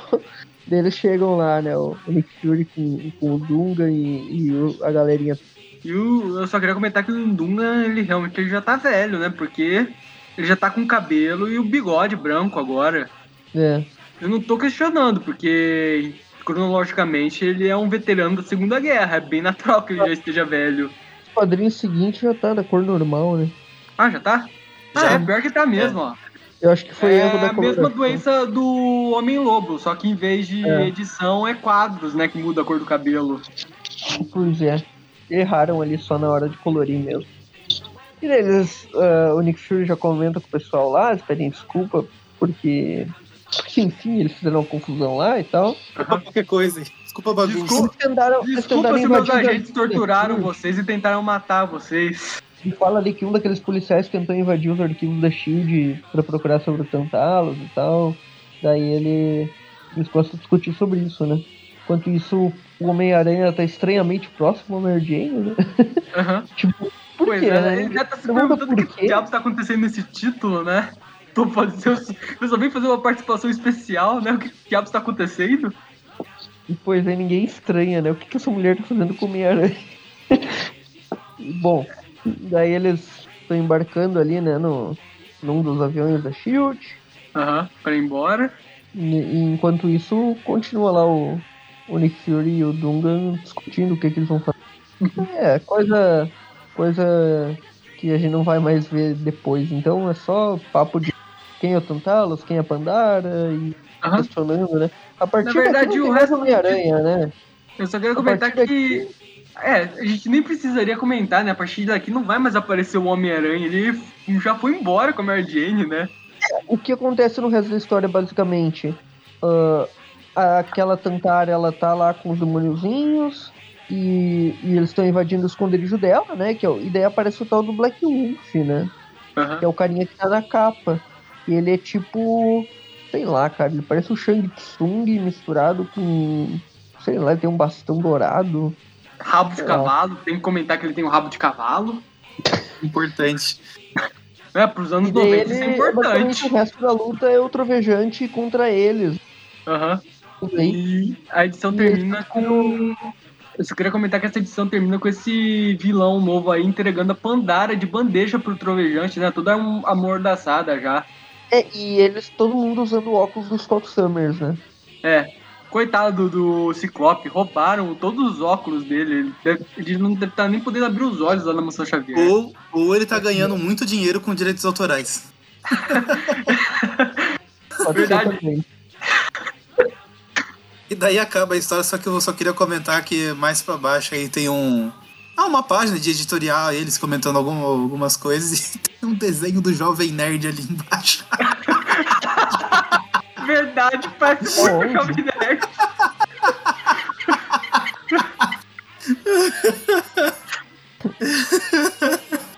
Enfim, acabou, né? Acabou, e... Bom, acho que a gente vai dar só duas notas, né? Porque só duas notas. A do Mortalha... não contam, né? Do Mortalha e do Trovejante. Tá. Então, bom, quem começa? Eu posso começar. Assim, eu... Pelos meus padrões, assim, de notas, eu posso dizer que essas histórias aqui, elas não têm um grande importância, elas não têm um roteiro muito elaborado. Eu acho que a do Mortalha, Abril pulou, porque ela parece meio filler, porque ela parece um tie-in de uma saga do Doutor Estranho, né? Aquelas máscaras lá a gente nunca mais vai ver.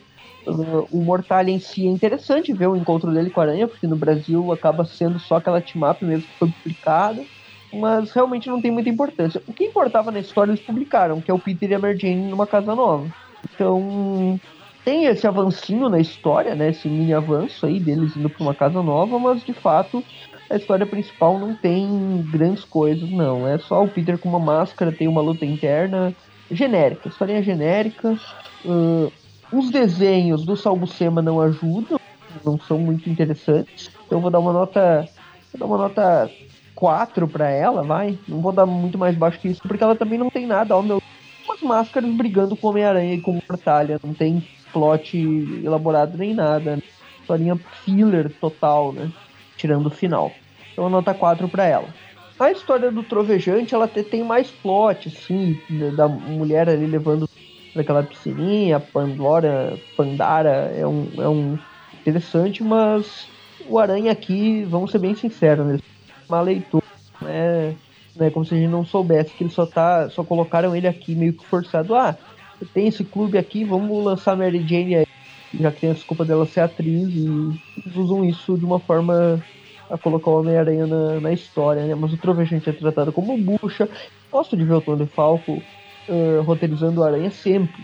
Ele é um dos meus roteiristas favoritos do Aranha. Mas aqui realmente é uma participaçãozinha muito pequena, não faz muita diferença. Se eu fosse dar uma nota para a participação do Aranha em si, é uma participação padrão do Aranha. Então seria uma nota 7. Só que a história em si, ela não é atrativa. O Trovejante em si, ele é muito mal aproveitado depois que ele deixou do seu Thor. Eu vou dar uma nota 5 pra ela também, um ponto a mais, porque ela tem os desenhos do Ron Frenz que eu gosto, né? Eu gosto da Mary Jane do Ron Frenz, eu gosto do Peter e do Homem-Aranha do Ron Frenz, o próprio Trovejante desenhado pelo Ron Frenz é legal. Então é isso, não vou me estender muito. Beleza, 4 e 5, Gustavo? Beleza. Historinha do a Marvel Team-Up do Mortalha. É uma história que, assim, ela...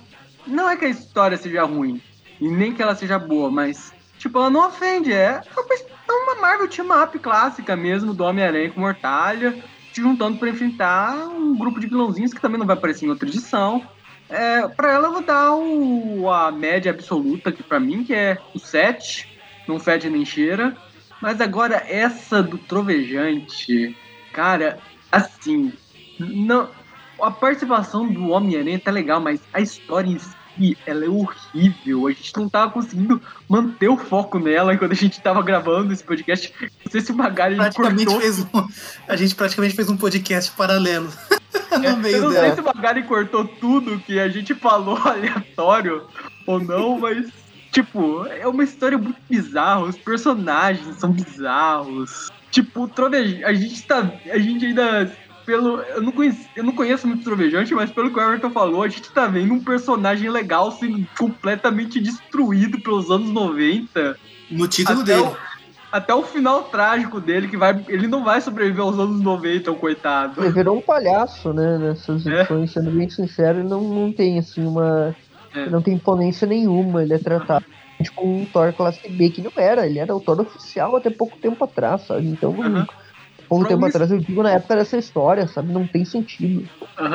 Pra essa Marvel Team-Up, normalmente eu daria um 4, mas por essa, pelo que estão fazendo com o Trovejante, eu me solidarizei com ele, eu vou dar um 3, porque eu não aprovo o que estão fazendo com o coitado aí. 3. Então tá. Eu vou ser bem direto nas minhas colocações aqui. Mortalha não tem muito o que comentar. De mediano pra baixo a história, nota 4. Trovejante, eu vou fazer igual o Everton. Acho que eu vou dar um ponto pelos desenhos do Ron Frenz, que é sempre bom ver ele desenhar o Homem-Aranha, um dos meus artistas favoritos aí que passou no personagem. Então vai ganhar um ponto pela arte dele, então a história vai ficar com 2 pra mim. Boa. De resto é tudo muito ruim, muito, muito ruim. Cara, a gente conseguiu juntar 3 pessoas, sendo que o último programa... E tinha só 2, sabe? Parece que não tá dando certo. Quando a gente junta 3, o programa não colabora, né? Mas vamos continuar tentando juntar 3 sempre, porque a gente tá em breve do fim do pesadelo dos pais do Peter Parker. Se liguem aí nos próximos programas que vai dar um fim neles, né? Na porrada mesmo, eles vão ser... Aí. Eles vão acabar com essa historinha besta. Então fiquem ligados. Essa historinha vão melhorar. Essa historinha deles, assim, que revela que eles são... Vocês sabem, né? Eu, pessoalmente, nunca cheguei a ler, mas eu li a história lá do Homem-Aranha confrontando o responsável por essa confusão e eu curti bastante.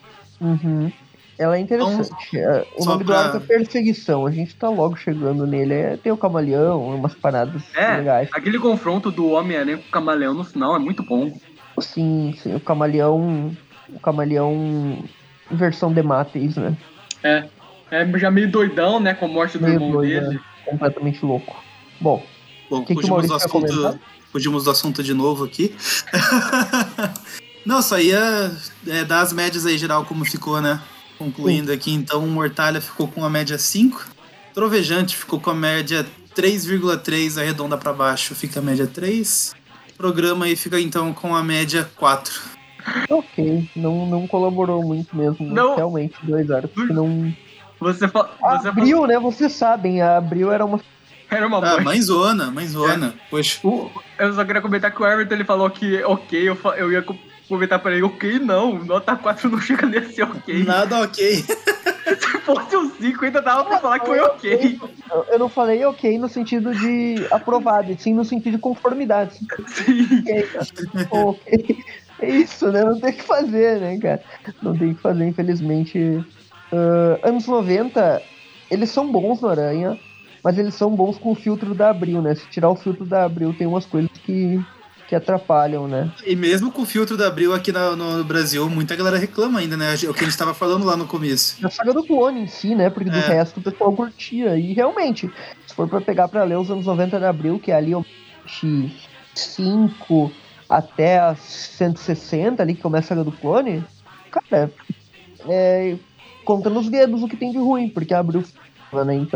Então essas histórias aí que Abril pulava, a gente já comentou algumas boas, mas tinha muitas que eram filler total, né? Filler no sentido de que personagens que nunca mais vão aparecer, personagens que o Aranha não tem relação nenhuma e aparecem ali só pra ter uma aparição junto com o Aranha, etc. Bom, então acho que finalizamos aqui. Vamos pensar em uma música pra encerrar o programa e é isso, né? Falou! É isso.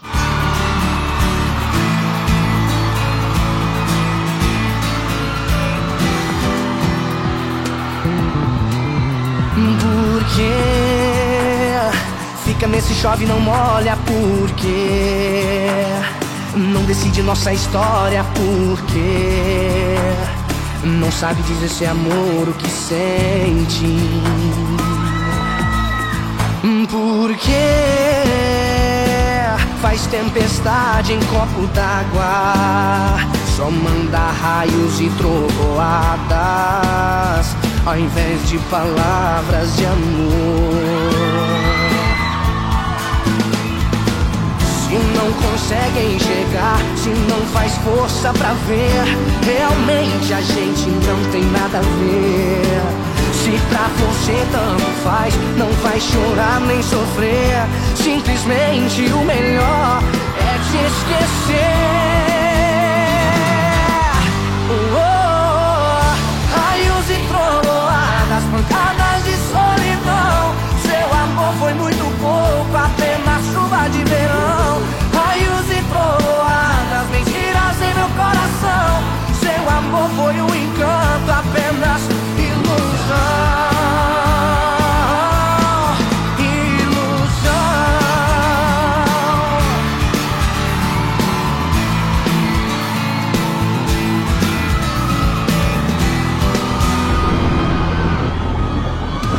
Porque faz tempestade em copo d'água, só manda raios e trovoadas ao invés de palavras de amor. Se não consegue enxergar, se não faz força pra ver, realmente a gente não tem nada a ver. Se pra você tanto faz, não vai chorar nem sofrer, simplesmente o melhor é te esquecer.